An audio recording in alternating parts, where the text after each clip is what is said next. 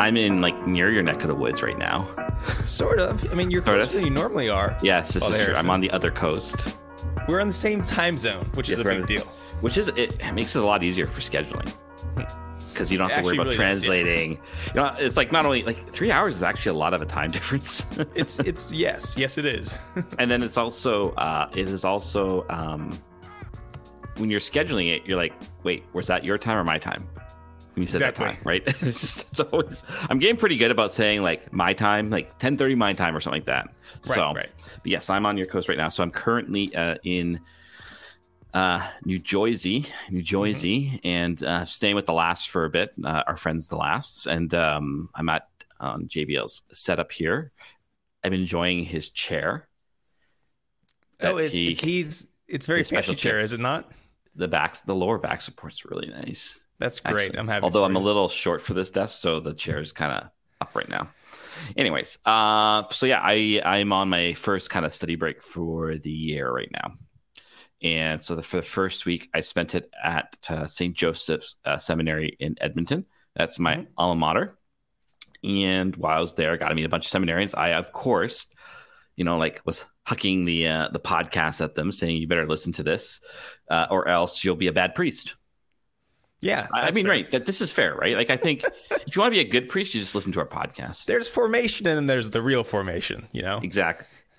Exactly. Exactly. But no, I had a great time there. You know what? I, I don't know how you feel about this, but it's like one thing I always love when I go back to the seminary or something like that is is the praying the bereaving community. Yes. Yes, it can be refreshing. A, you slow the heck down. hmm The morning prayer is no longer prayer prayed in five to seven minutes. It's prayed in fifteen minutes. I know.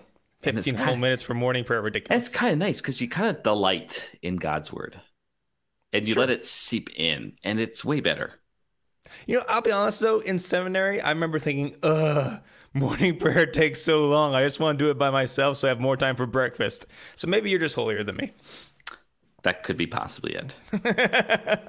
it's a possibility. It's a possibility. So, uh, no, uh, I saw um, one of my friends there too, and listener of the show, Turlock, who was very insistent on making me something Irish for dinner. So we had an Irish stew, okay. which was delicious, and, and soda bread. Because he says "Oh, every time you guys talk about going to someone's house for dinner or something like that, you always have something Italian. And so, Yeah. like, I want to give you, I want to give you the Irish experience. So, Oh, I actually got to know him. I actually did his wedding and his wife. I got to know his wife through swing dancing way back in the day, Mhm. and I did their wedding five years ago now. And their little daughter, Alora, two years old, adorable. So I hung out with their place, and then I just uh, we there was like this little French cultural center. They had some live music, and we stood outside, had a beer afterwards, and just hung out and listened to live music. It was great. That sounds wonderful. It was kind of awesome. So yeah, visiting, and I visited some friends, the Rouleaus and stuff like that, and saw some priest friends as well. And I mean, I tried very hard. Actually, like I'm actually kind of proud of myself. Mhm. I, on purpose, didn't tell a lot of my friends that I was even going to be there Okay. because if I did, I would just socialize the whole time. hmm And the whole point of being away is to study. So have you been studying? I have. I actually wrote about 12 pages, type pages of chapter two, which is Yeah. good. Uh, it's when I start kind of proud of this, is kind of sort of. Mhm. When I was at the library, though, at Newman College, I'm like, I wish I was home right now Mhm. because I need my access to my Ratzinger library, which is better. That's kind of ridiculous. I actually just dropped $800 and bought seven more volumes of the complete works in German. Holy smokes. I kind of need them. I guess so. I actually really need them. But I, I also, in the process of all this, I've I lost one of my supervisors. I've now gained a new one from actually, and he's from. Uh, Is your Loyola. supervisor okay? Yeah. Just, okay. Didn't just- wander off into the woods or something. I mean, the woods in UK really, it's not really that haunting. Okay. It just, you know, these academic types, sometimes their brains can break and they might just, you know, Yeah. So, but yeah, so I got a new one there, which is good. And so this week I'm just doing some more writing, but I'm at that point now. I'm like, ah, I really kind of, I need to, I need to be back home. Mm-hmm. So, and just pray that we find someone for our office because Right, because you need someone. Before I have left, zero employees right now. before I left, I was going a little insane. Yeah. I was kind of burning out. Actually, I was just. Don't worry. All that insanity will be waiting for you. I know this is what I'm anxious about. Fair enough. So, lots going on there. Yeah. So then I'm going off to the community conference. We'll talk about probably more about next week when I get Cool. back from that. But uh, so yeah, lots going on. Um, but it's been, I think, so far this week's not been so productive yet. But hopefully that'll change today. So, speaking of productivity, welcome to Clerically Speaking. I'm Father Harrison. I'm Father Anthony. This is the most productive thing I'll do all day. Actually, that's not true. I'll be doing a few more things. I've got a meeting after this, and then um, we're having this big Oktoberfest. And um, our youth minister, Joni, who's wonderful, very creative, she's doing a promo for uh, Oktoberfest. And part of our Oktoberfest is going to be a beer stein holding competition. So, arms straight out, holding a full stein of beer. With beer in it? Was that? With beer in it. Yeah, with beer in it. Yeah, full stein of beer. Okay. And whoever can hold their arms straight out the longest wins some sort of prize. So she has envisioned some sort of uh, Rocky training montage video with myself and the pastor doing different things. And so I will look very silly uh, for the sake of my parish. So that will be a productive thing I will do somehow. But what's more important is I, I have a question for you, Father Harrison, um, uh, a moral question. Well, okay, before you get to the moral question here, Okay. I actually do. I have a question. I, I can Yeah. actually a moral question too. But Fair. in- what if someone drops the mug of beer? Oh, a definitely mortal sin, straight to hell. You can't waste good beer like that. yeah, like why not just put water on it in it? Well, I- I think it's part of the motivation. This is a very a do or do not. There is no try. You're trying have to to win. want Your pride, your pride is on the line. That that's all that matters is your pride. Yeah. Well, pr- pride and I think an extra motivation if you spill all of your beer, like the the motivation to not commit a heinous, damnable party foul. I think that's part of it. Yeah, I mean, okay, okay. I mean, there'll be priests at the Oktoberfest. We can hear confessions afterwards, so we've got all of our bases covered. I'm a little hesitant about this rule. Well, that's what's going to happen. We- We're, we're going to do it. I look forward to hearing how many Stein, and this is like the one liter Stein, right? Yeah, it's like a real. Mm-hmm. Okay, good. This is like the real deal, not not this like pitiful like half liter or anything like that. I think so. I have to check it out. What kind of steins we have? I haven't looked at the uh, merchandise yet. I feel like you're not like you don't understand the German beer culture yet. Uh, to- no, I don't. Yeah, you need to. You need to, dude. It's the best.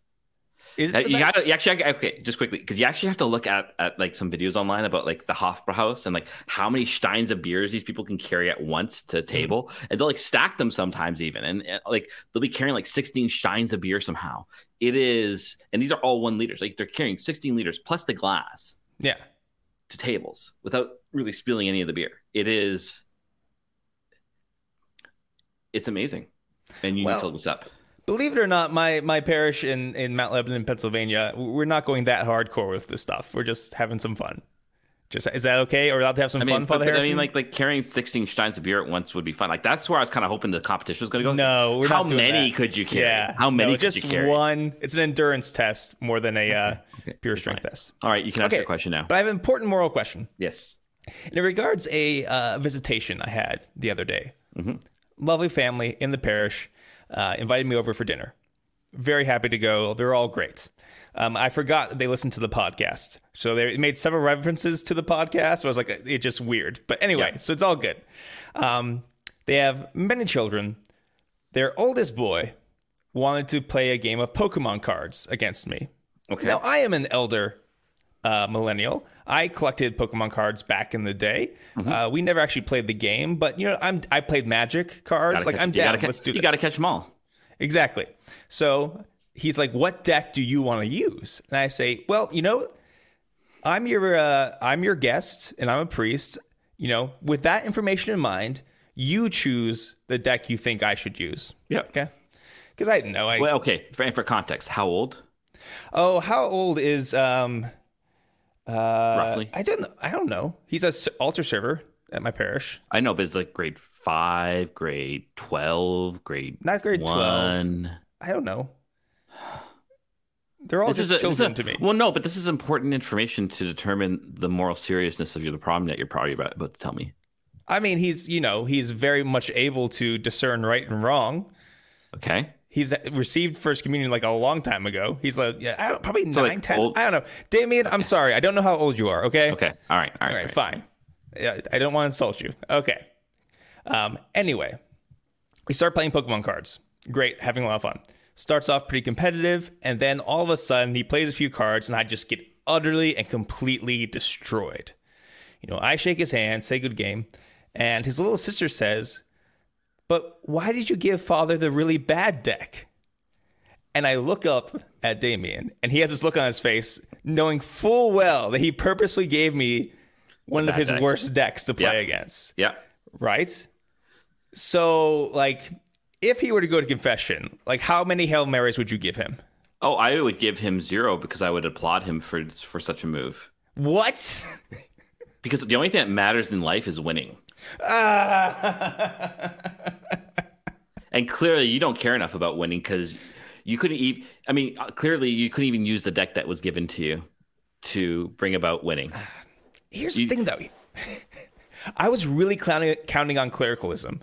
Like I thought this this guy Damien, I thought he was a good, holy young man. You know, I've seen him altar serve before. He seems very pious. I assumed that he would just give the priest the best deck, but I was wrong. No, but it's like, would Jesus take the best deck? He emptied himself. This doesn't sound very kenotic to take the best deck.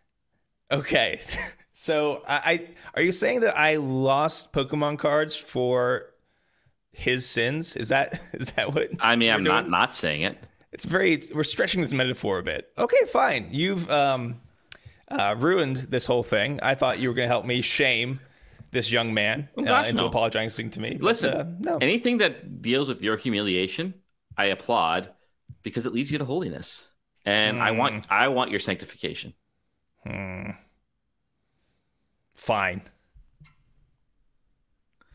Um, we could also sanctify ourselves through some more. What, what, what did we call it again? We, last week? Uh, theological emergencies? no, do I don't. do I, I don't. I don't have a. I don't have access to it right now. Oh, I do. I know, but I can't. I won't be able to hear it. Okay, what do you want to do then? The thing we did last week with the new bumper. Oh, what was it? I know. I can't remember now. All right, Nick, play the bumper. You know the bumper, Nick.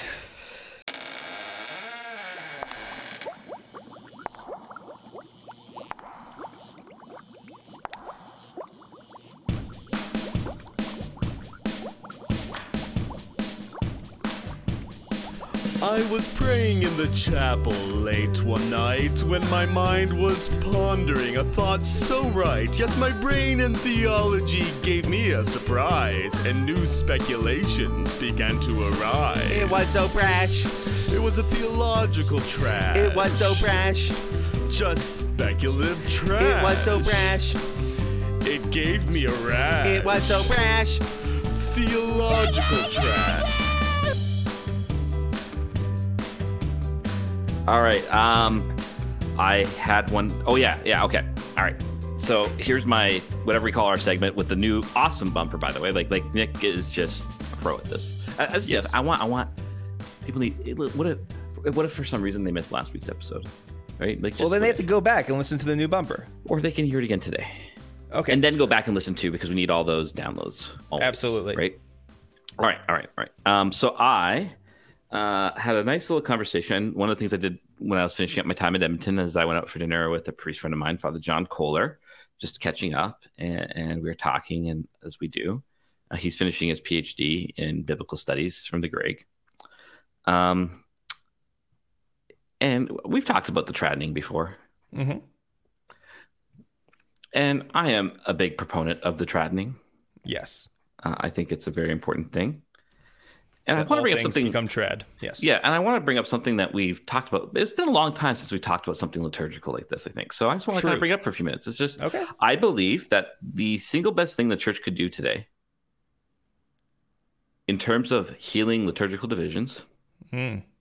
and in terms of orienting ourselves the right way towards the Lord, is to universalize ad orientem worship. Yeah, I totally agree with that. But why do you think that would be unifying? I think that would make a lot of people cranky. I think it'll make people cranky at first. So I think first things that would happen is it would those who have been like attracted to the Latin Mass would find something healing in this orientation of prayer. I think that would be a very good thing because there's a lot of people hurting Yes. uh, from recent rulings on on how prominent the Latin Mass, the extraordinary form, can be. So that's the first thing. The second thing is it removes the personality of the priest, Correct. as you know, and, and I I think that's a really big thing. Actually, more the more I think about it, because I hear often of priests who will just start ad libbing the liturgy stuff sometimes because and they'll put in a lot of personal jokes and all this stuff. But nothing says office of the priesthood like not seeing the priest. hmm As I listen now, I I recognize that one has to be um, prudent about these things, and as much as I love it, I recognize it's probably not a right timing, and at least in my situation and stuff like this. Uh, but just something I, I feel I really feel uh, deeply about because in the end, it really like we need to reintroduce the notion of right symbols, and that's because symbols really are meant to be unifying. And I think in, in modernity, we've we've allowed symbols to be politicized, both within and without the church. A symbol now is no is now appropriated for a particular meaning to to to remove yourself and to to make yourself like separate from someone else. It divides essentially, rather than what it's meant to do is unify. And symbol also is meant to it communicates something deeper, right? It it, it can, like you might not even be able to rationally recognize it right away. And I feel like a lot of things would implicitly start to happen in liturgy just because of this one small move. It would also like reintroduce like the mass really is a dialogue. Like when the Yes. priest turns around and says, "The Lord be with you," it's it's meant to like reintroduce this dialogue, and I think this would be really good. Um, and I also think in the end, it, it's something we actually already do with adoration. No one complains about the back uh, facing uh, the people during adoration. Mhm. Uh, and I actually believe, I don't know, I really think that that one move could actually heal a lot. I don't even know what it would all bring, but I just really believe it would heal a lot. So I just want to, yeah, that was just been, it's been hanging in my mind since that conversation. Not, it's always there, Right. but I'm just like getting more and more convinced of this. Oh yeah, no, you're absolutely correct. As far as like that's what we should be doing. I think that's what the missal itself implies. That's been the tradition of Christian worship since we've been worshiping as Christians. Um, and there's no reason not to do it whatsoever, except for no, practically speaking, there's no reason not to do it. Um, so yes, I agree with all that. But you know, let me just be really honest and really selfish Yep. for a second. Um, I like Ad Orientem because I actually can pray the mass that way. Yeah. Yeah. No, absolutely. Like, don't get me wrong. Don't get me wrong. I do my best to say reverent mass, but there is an entirely different feel uh, when you are facing the people. Um, it, it's because symbols are powerful and they e- evoke something. It feels like I am saying the words for them. Now, s- stick with me here for a second. Um, most of the liturgy, like 90% of the liturgy, um, we are addressing God the Father. The idea is that, you know, we are the body of Christ, taken up in Christ, taken up in Christ's worship of the Father, all within the Holy Spirit, right? yeah. And um, every time, I think every time, um, the priest says, Lord, he's referring to God the Father. And there is a completely different feel when I am not facing the people, when I am talking to God. It is much, much easier to pray. And it makes way more sense of what I am doing. Um, which is not to say, like, I don't, like, what benefit is it to the people to face them in worship? I mean, I, I hear arguments about how it's about, you know, celebrating the community. But that's not what mass is. I know. I'm just like, I'm just, you know, playing Right, right, yeah. here. You know, it's like, I think that's a big one. Uh, they just like to see his face for some weird reason. Uh, Yeah, I, I would prefer my face. I am I am seen. a handsome priest, but we don't need to be looking at my face the entire no, time. no. Um, Um, there's no point in that. I mean, I'd even go so far as to say I think even some of the prayers of the Eucharistic prayer could be said in a lower voice. Sure. It has But let's stick with- Yeah, sorry, but anyways, yeah, Yeah, with I, I, I, I really, this is my thing. I have. I think in the end, it's just what we're used to, and so Yeah. it's why we want it. Absolutely. And I don't. I but that's not a good, but that's not good reasoning. No.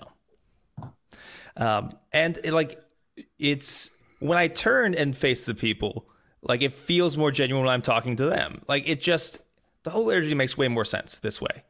Um, and I know people feel weird about it because it's new and whatever. And also, I will affirm your idea about it being somewhat healing for um, people who are used to the uh, traditional Latin Mass, if you will, uh, because my parish has been getting a lot of refugees from uh, TLM areas.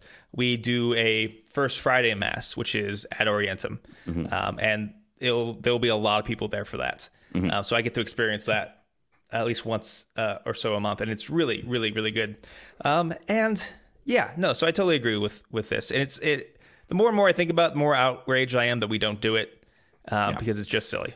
and I think this is the thing. Like the whole movement of the dialogue just makes more sense because, like, like it's funny. It's like um, there are even certain parts of the dialogue where I am addressing Jesus or the or the Father, Sure.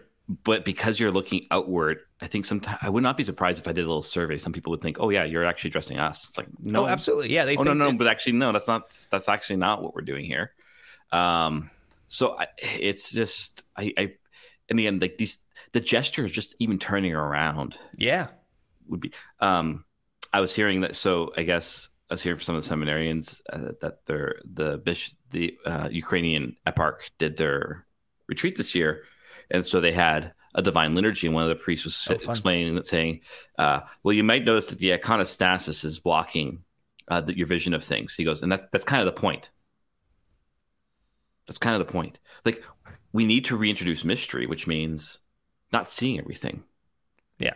right and, and and that just subtle direction change could just communicate i think just so much so my little uh, we've said it before but i just I, I i i it has not lessened it's only intensified for me over the years Mhm.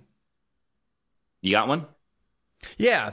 I think right. we should drag every single Catholic uh, speaker, podcaster, philosopher, personality on the internet. We should drag all of them. They should all be under constant scrutiny and How- how constantly is being this- destroyed online. Whoa, okay okay whoa whoa whoa whoa whoa whoa whoa what's, what's the theological opinion here Oh, um, this is more of a moral opinion. Or I guess we're doing moral theology. okay okay I think it's okay. morally right to drag every single why Catholic personality on Twitter why to make sure that people don't like being popular.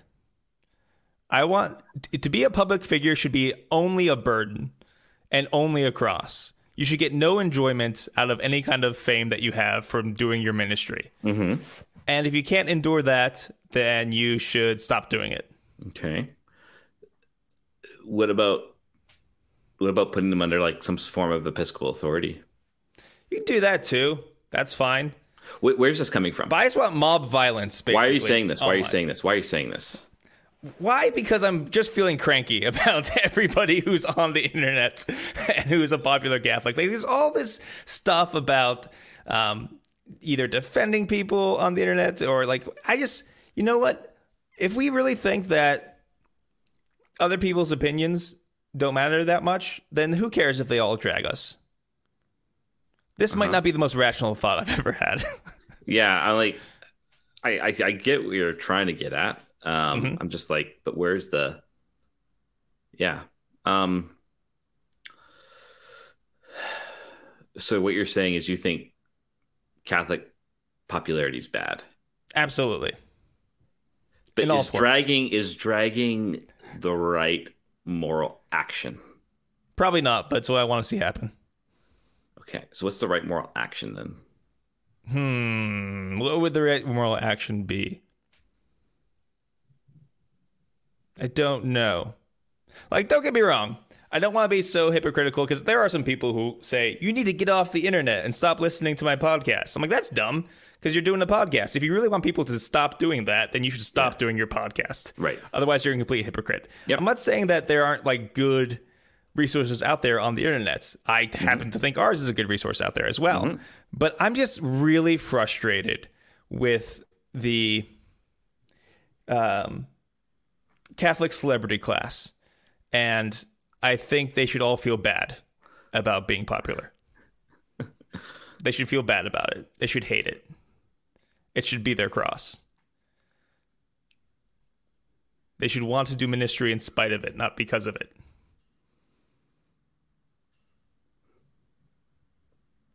I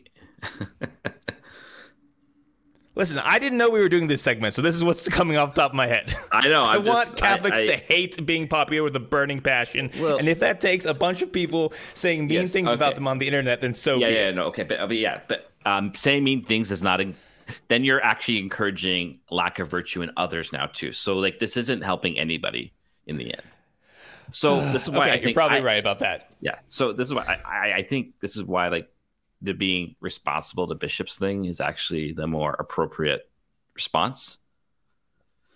Like where you have to be under a now, of course, we know like yeah, there's some bishops who would just be like, yeah, whatever, I don't care, do whatever you want, and others who might overly micromanage someone or something like this. But I, I do think that there needs to be some form of ministry in this area. Like like like by ministry, I mean like instituted ecclesial oversight.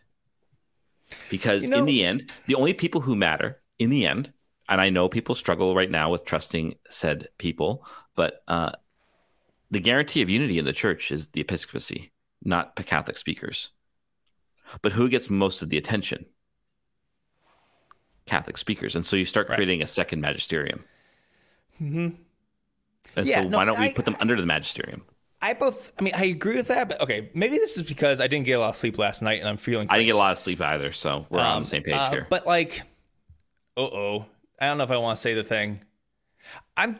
Oh, oh, um, hmm.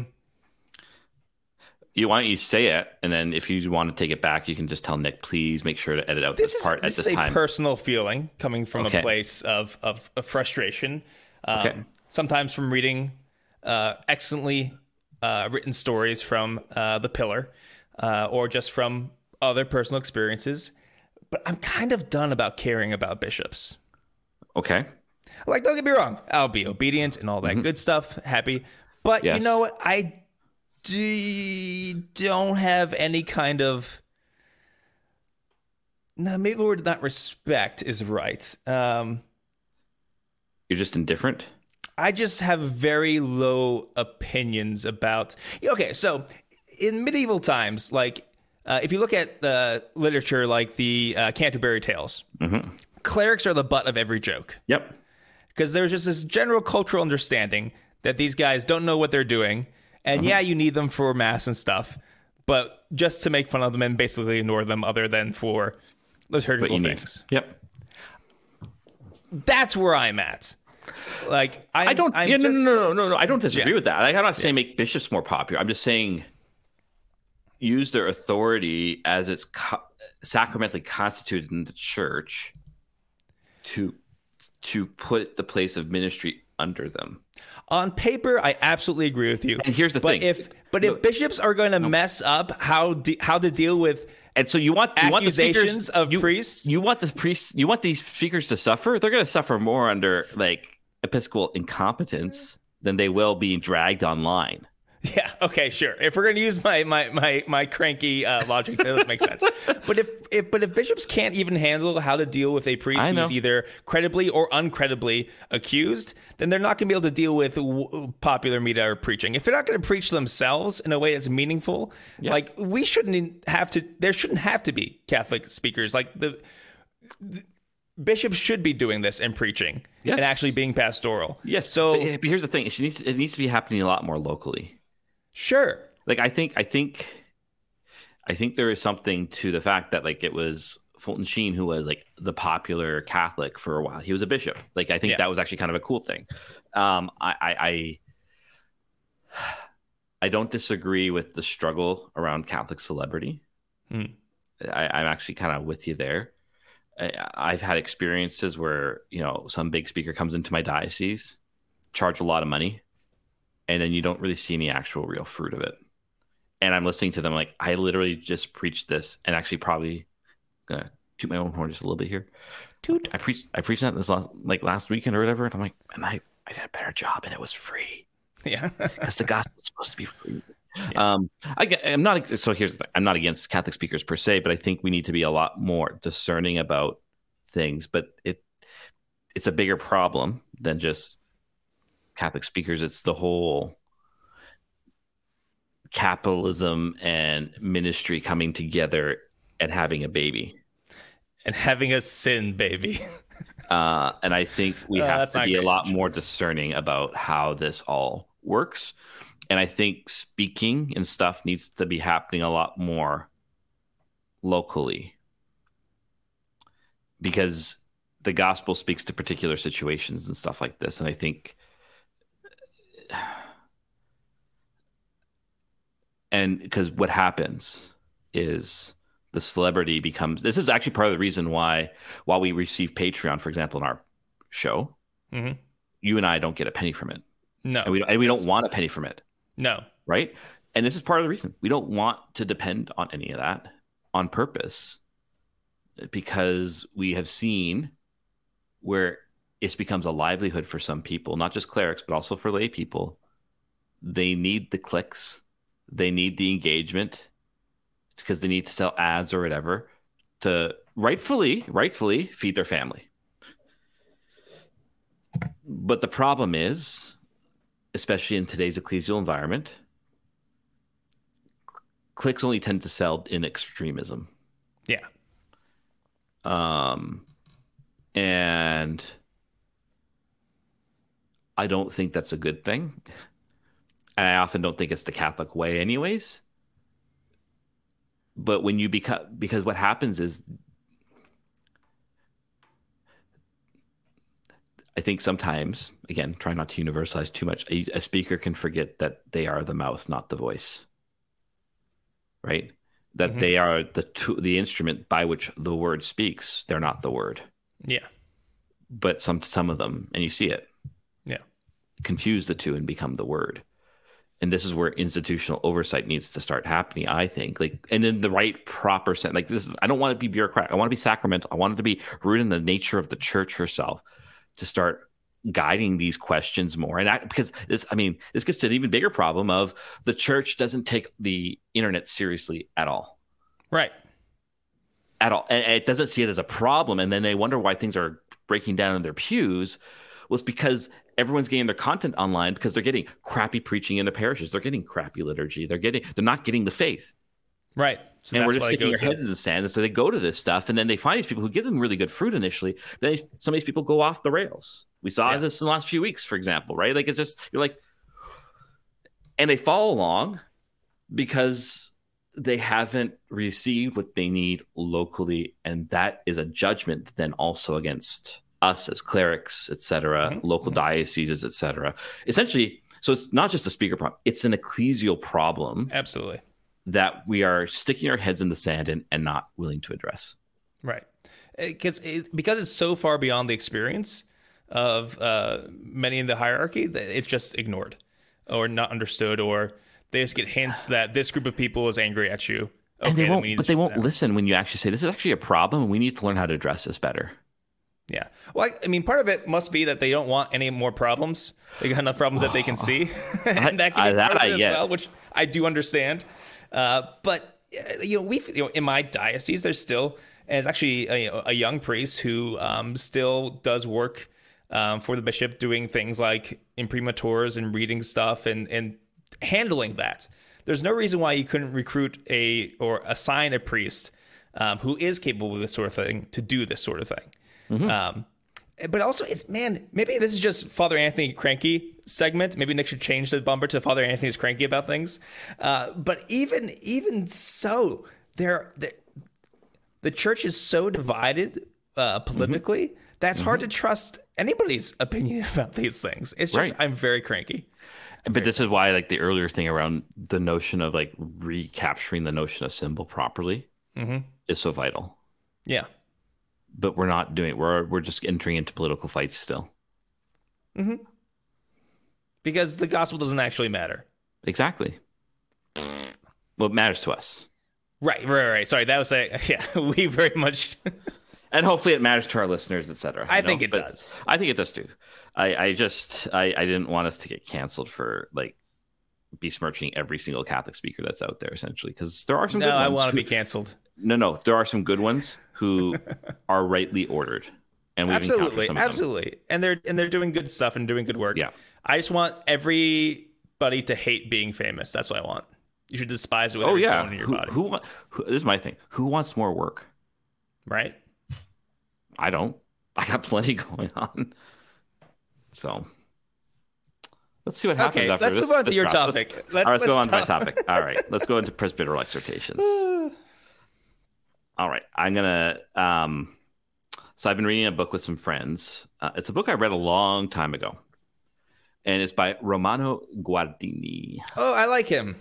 Yes, he's good. He's a big 20th century theologian, and, and so I've um, been reading End of the Modern World. Have you heard or read uh, of this book? The only thing I've read by him is his um, Life of Christ. Oh, the Lord. The Lord. Yeah, that's yeah, it. Yeah, I've read some stuff from him. I mean, he's he's. I mean, a lot of it, it's interesting. A lot of his stuff's still not uh, translated into English. It's still, and it, this is the best. see, This is why you need to learn about the German drinking culture because while he has an Italian name, he was born and raised in Germany. He speaks German. Oh, he's one of those. He's from northern northern. his Northern family's from northern Germany, northern yeah. Germany, right? Which is just on the border of, of Italy. Anyways, so this book was written in, I believe, 1949, and he's talking about what the end of the modern. So he he doesn't he doesn't talk about postmodernity. He has, I think, a little aside about that and says no, postmodernity is actually just, um, it's just modernity intensified Mhm. actually. So don't no, I'm not talking about that. I'm saying modernity itself is coming to an end. Like like like we are going into a distinctively new age in civilization.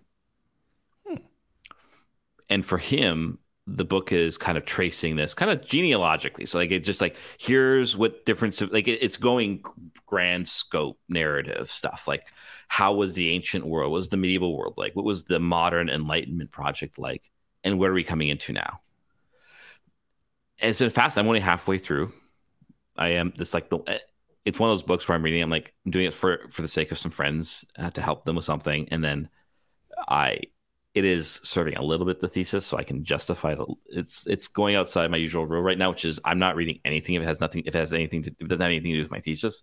Yeah. But um, I'm re- I'm re going back to it because I think I think his thesis is right because the thesis is essentially to say that we are entering into what he calls the age of the mass man like Hmm. and by mass not like the liturgy Yeah. or you know uh, uh big chungus um, yes. uh, but rather Everyone will be hefty. everyone will be hefty my big hefty son uh, um, but rather that man is entering into an age whereby he loses personality and culture and a sense of the, of nature as we've traditionally had it and yearns towards technocratic solutions manipulation of the world for his own ends and anonymity and in this, he is trying to lay the groundwork for which what he thinks the church will be entering into with all this. And I believe it's in the second half of the book where he really goes into this, which is to say that the Christian um, will be living the exact same attitudes and realities that the non Christian is. They're going to feel the same absence of God, the distance of God. They're going to feel everything that the modern the the not even like the new we're I don't even know what to call it. Like uh not because not a new age uh, uh new era new epoch maybe. Um is the Christian is going to experience everything the non-Christian experiences except they'll do it through the intensity of faith whereby faith is going to increasingly become this all or nothing solution that he calls it almost like a new paganism He says it's not, a, and I, I, this is where I really preach because I actually agree with him. I hate when people's like, "Oh, you know, these people are pagan." It's like, no, no, no, no, hold on, hold on, no, no, no, no. Paganism is an old worldview that's dead and can't come back. It's Yeah. impossible. Uh, anybody who's coming back with paganism nowadays is is larping Yeah. uh, the ancient world. It's because the the cosmos, our experience of the cosmos and the universe, is just utterly changed. Um, but rather new paganism, which is that it is trying to forget, in a Nietzschean sense, is trying to forget Christianity ever existed, and, and so it violently tries to push it away. Mhm. Um, and so the book is kind of exploring the situation and what it means. And I think it's just, I- you know, um, maybe I break down a couple of concepts here, but I, I think there are some times in the book I'm like, oh man, I don't know about this or not. Again, he's writing this 49, but like a lot of this is weirdly prescient in many ways. Like he's talking about technology and the internet's not even a, a sparkle in Al Gore's eye, you know? it's like,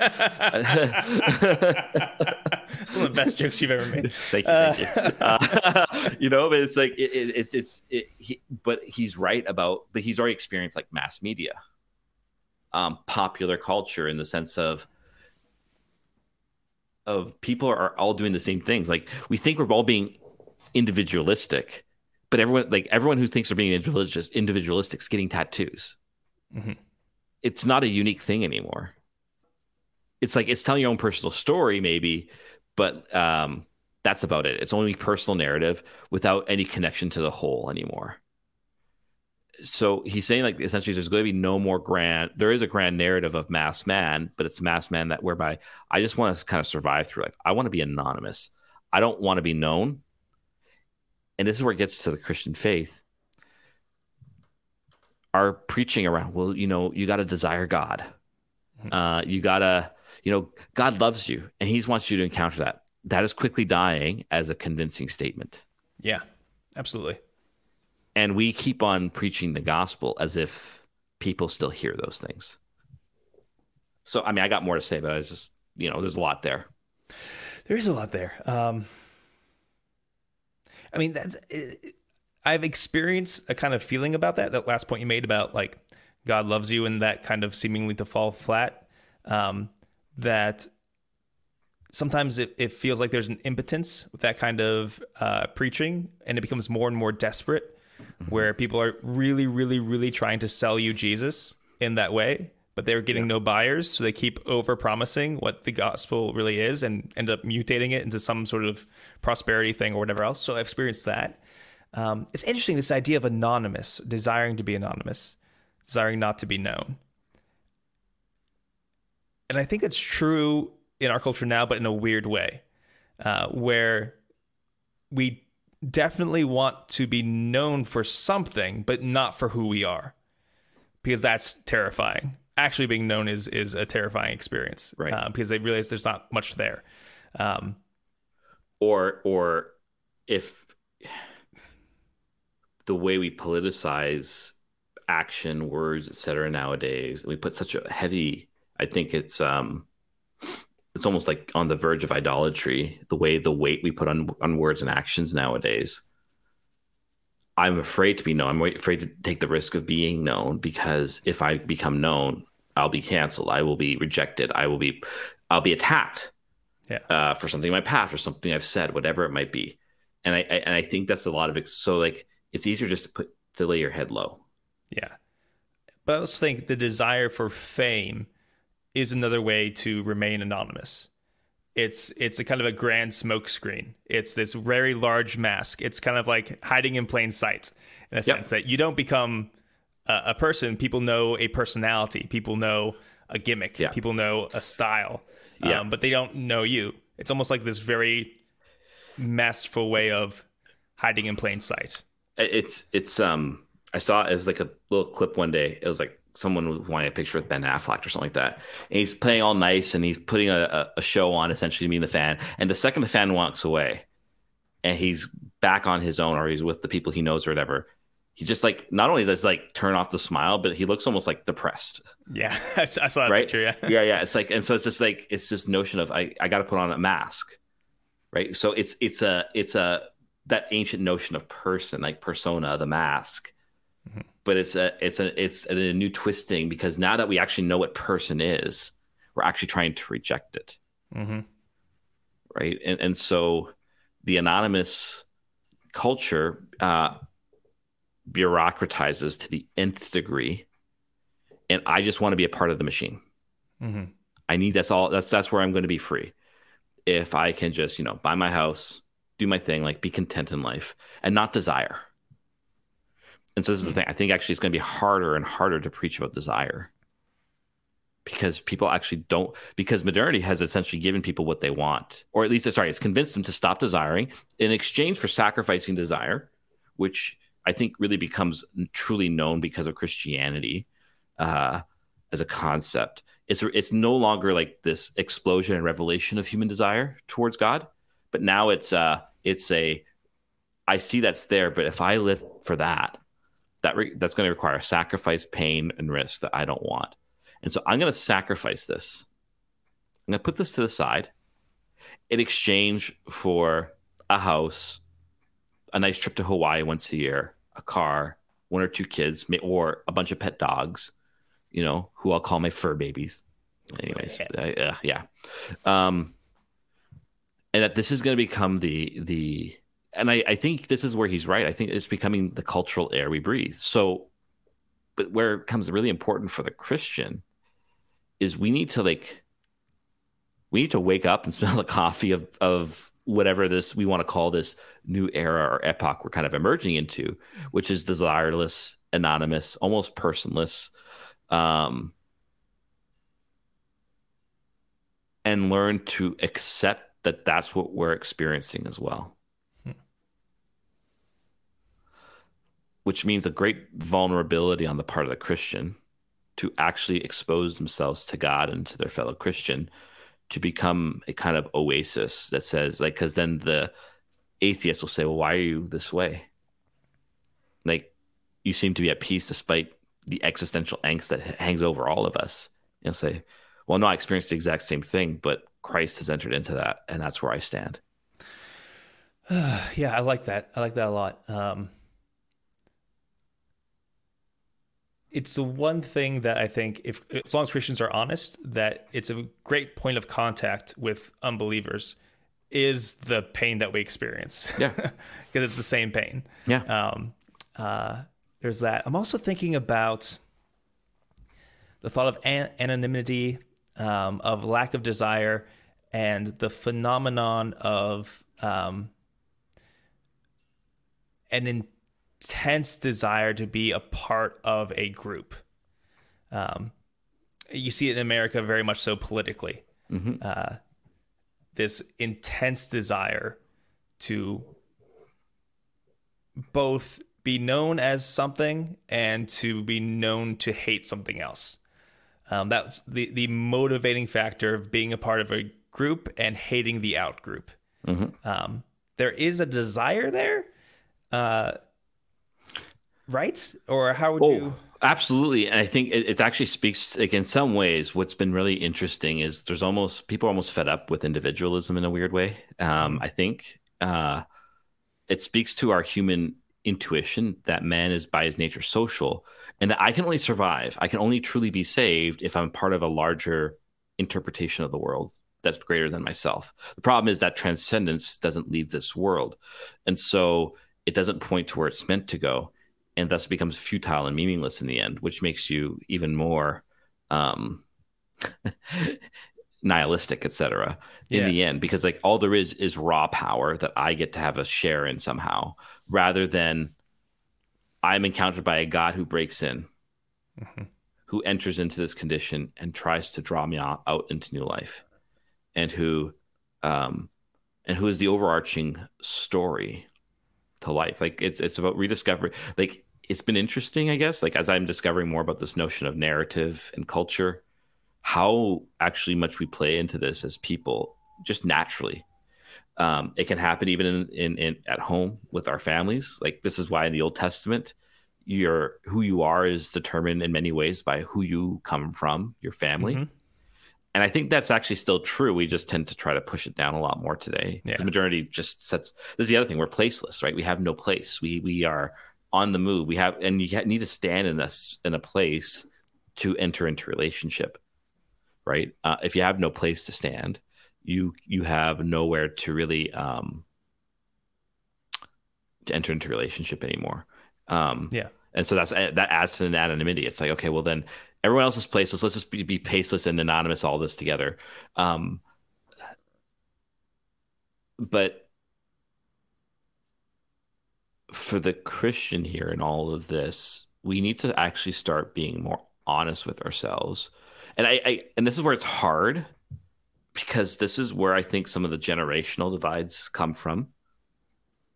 Whereby the older generation doesn't really either can't doesn't experience it or is unable to be aware of how this is actually at play in their lives. Where, well, I go to mass every Sunday, I, I give money, you know, I say my prayers at night, but that's the extent of discipleship. That's I've, I've bracketed my my Christian thing in the midst of Mhm. other things, but therefore, but like, I'm not trying to be judgmental, but it's like because it's unconscious often.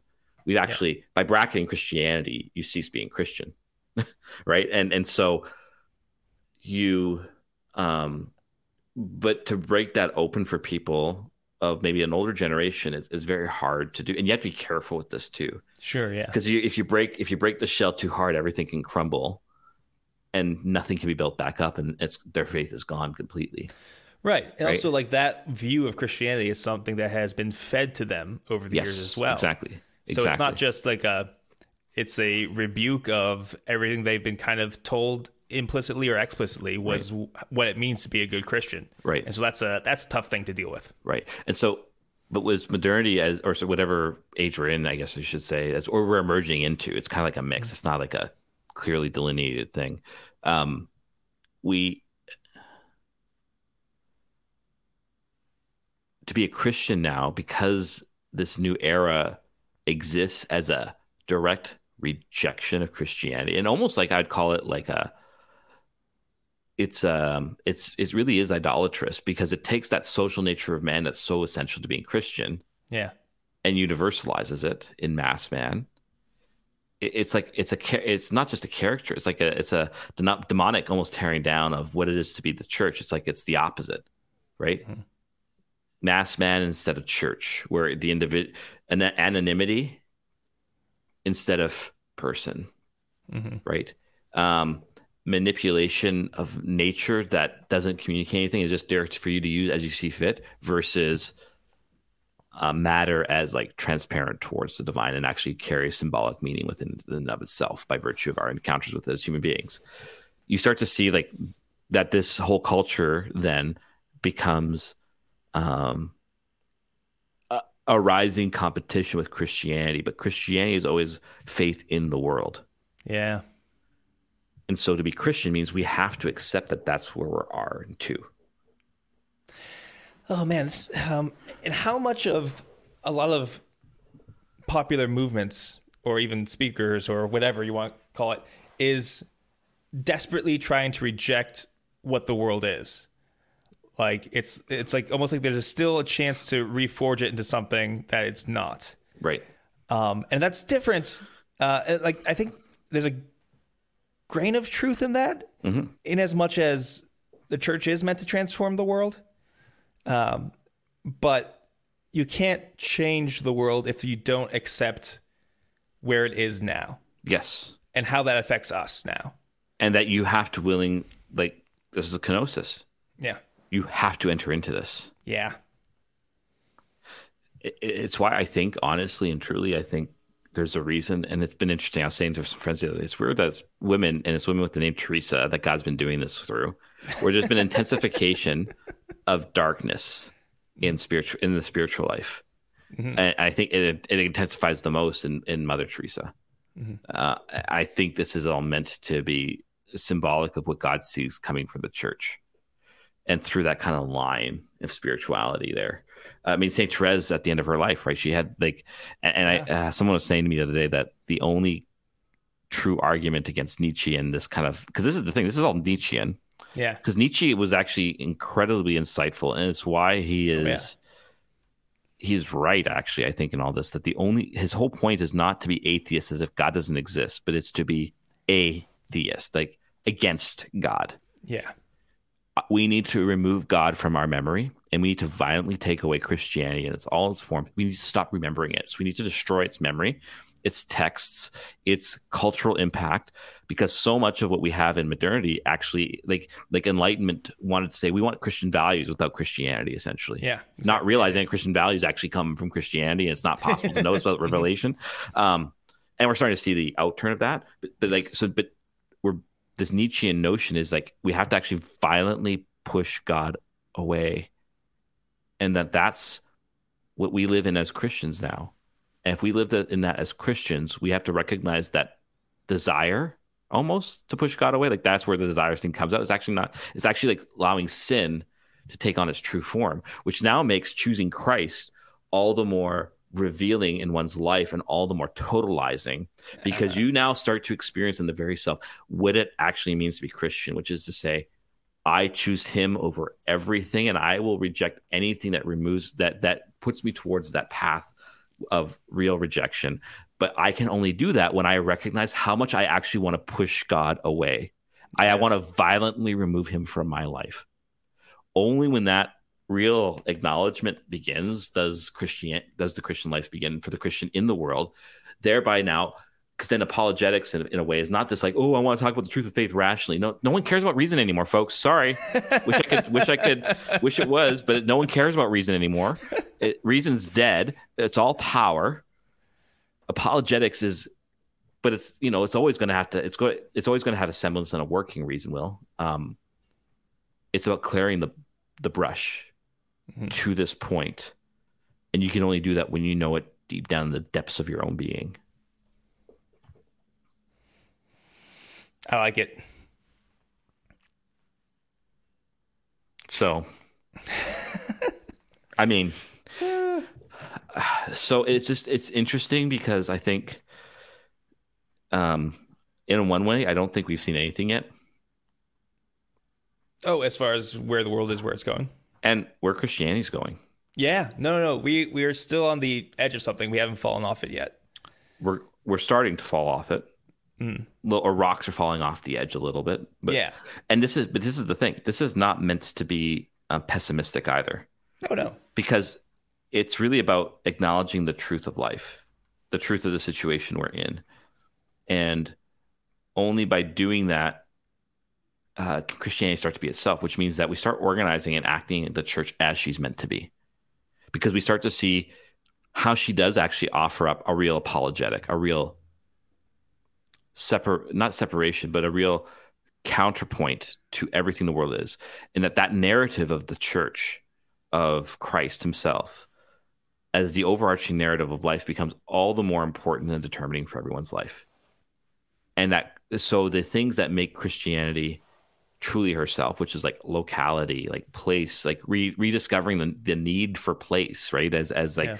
and, and and stability, um, humility, uh, kenosis, and emptying and and the sharing in Christ's mission. That that's what the church's nature is that's when the church will be most herself and I think will actually be the most attractive. So Guardini thinks that the age we're entering into is going to be the age of the greatest saints ever Mm-hmm. Because we're going to be for the first time really experiencing not just externally in terms of opposition, but also internally knowing that opposition and choosing Christ in the midst of that darkness. Because at the end of it all, that Christ is there. He enters into the nothing and imbues it with a meaning and a positivity, actually, and says that no- that precipice of nothing that you tend towards as a human being, because you are limited, so there is a nothingness within you. Christ is there, Yeah. and it's actually not a bad thing. It's actually a good thing because that's where grace comes in. Yes. So And you were worried you didn't even have a topic today. That was great. yes, well, one of the friends is like, "Oh, can we change our time today?" And I'm like, "Hey, yeah, I can talk about the book." Yeah. Perfect. Uh, so end of modern world by romano guardini uh really interesting book i think we need i think it's a good book to wrestle with I agree. Hey, before we do our normal sign off, I have an announcement to make. uh-oh Um, as some listeners may know, I uh, occasionally co host uh, a little podcast All with right. Taylor Schroll known as Forte Catholic. And the big announcement is that Taylor and I are going to Rome. In fact, we're going to Rome, Assisi, Florence, and Tuscany next year. So June 19th through the 29th, 2023, um, we are going on uh, this pilgrimage. It's going to be half pilgrimage, half hanging out in Italy is the plan. So Yep. I'll be there. Taylor Scholl will be there. And uh, for more information to sign up, um, check out uh, Select International Tours. Uh, phone number is 1 800 842 4842. Or you can email uh, Rebecca, that's R E B E C C A, at select intl.com. Um, and, or just check out Taylor Schroll's website. He's got a bunch of stuff. Look up Forte Catholic, find your way there. It should be a lot of fun. So does this mean you'll be getting your passport soon? The plan is to do this tomorrow. Tomorrow's my day off. I'm going to get my picture taken and send it in. So does this mean you might be able to possibly come out during Lent? Absolutely. That's it's a very possible thing. We'll, we'll, we'll more on that later. All right. But no, that's a great. Uh, Select Tours did our Scotland trip. Okay, It was great. Yeah, it was great. So I highly encourage everyone to go. Awesome. All right, guys. Thanks for listening. Please leave a review. eh, Please leave a review on iTunes and tell your friends about the podcast. Tell your enemies too, because Jesus says we must love our enemies. You can find me being cranky about things. You can find me on Twitter, uh, hoping to heal the divides that Father Anthony has created at FR Harrison. Uh, contact the podcast and receive updates at Clerical Pod on Twitter. Uh, pray for Father Anthony's cranky soul wherever you're at. Find us on Facebook, YouTube, or email us at clericallyspeaking at gmail.com. Do you have a theological emergency and we could use some more? Call 412 912 7995. That's 412 912 7995 for your theological emergencies. Peace. God bless.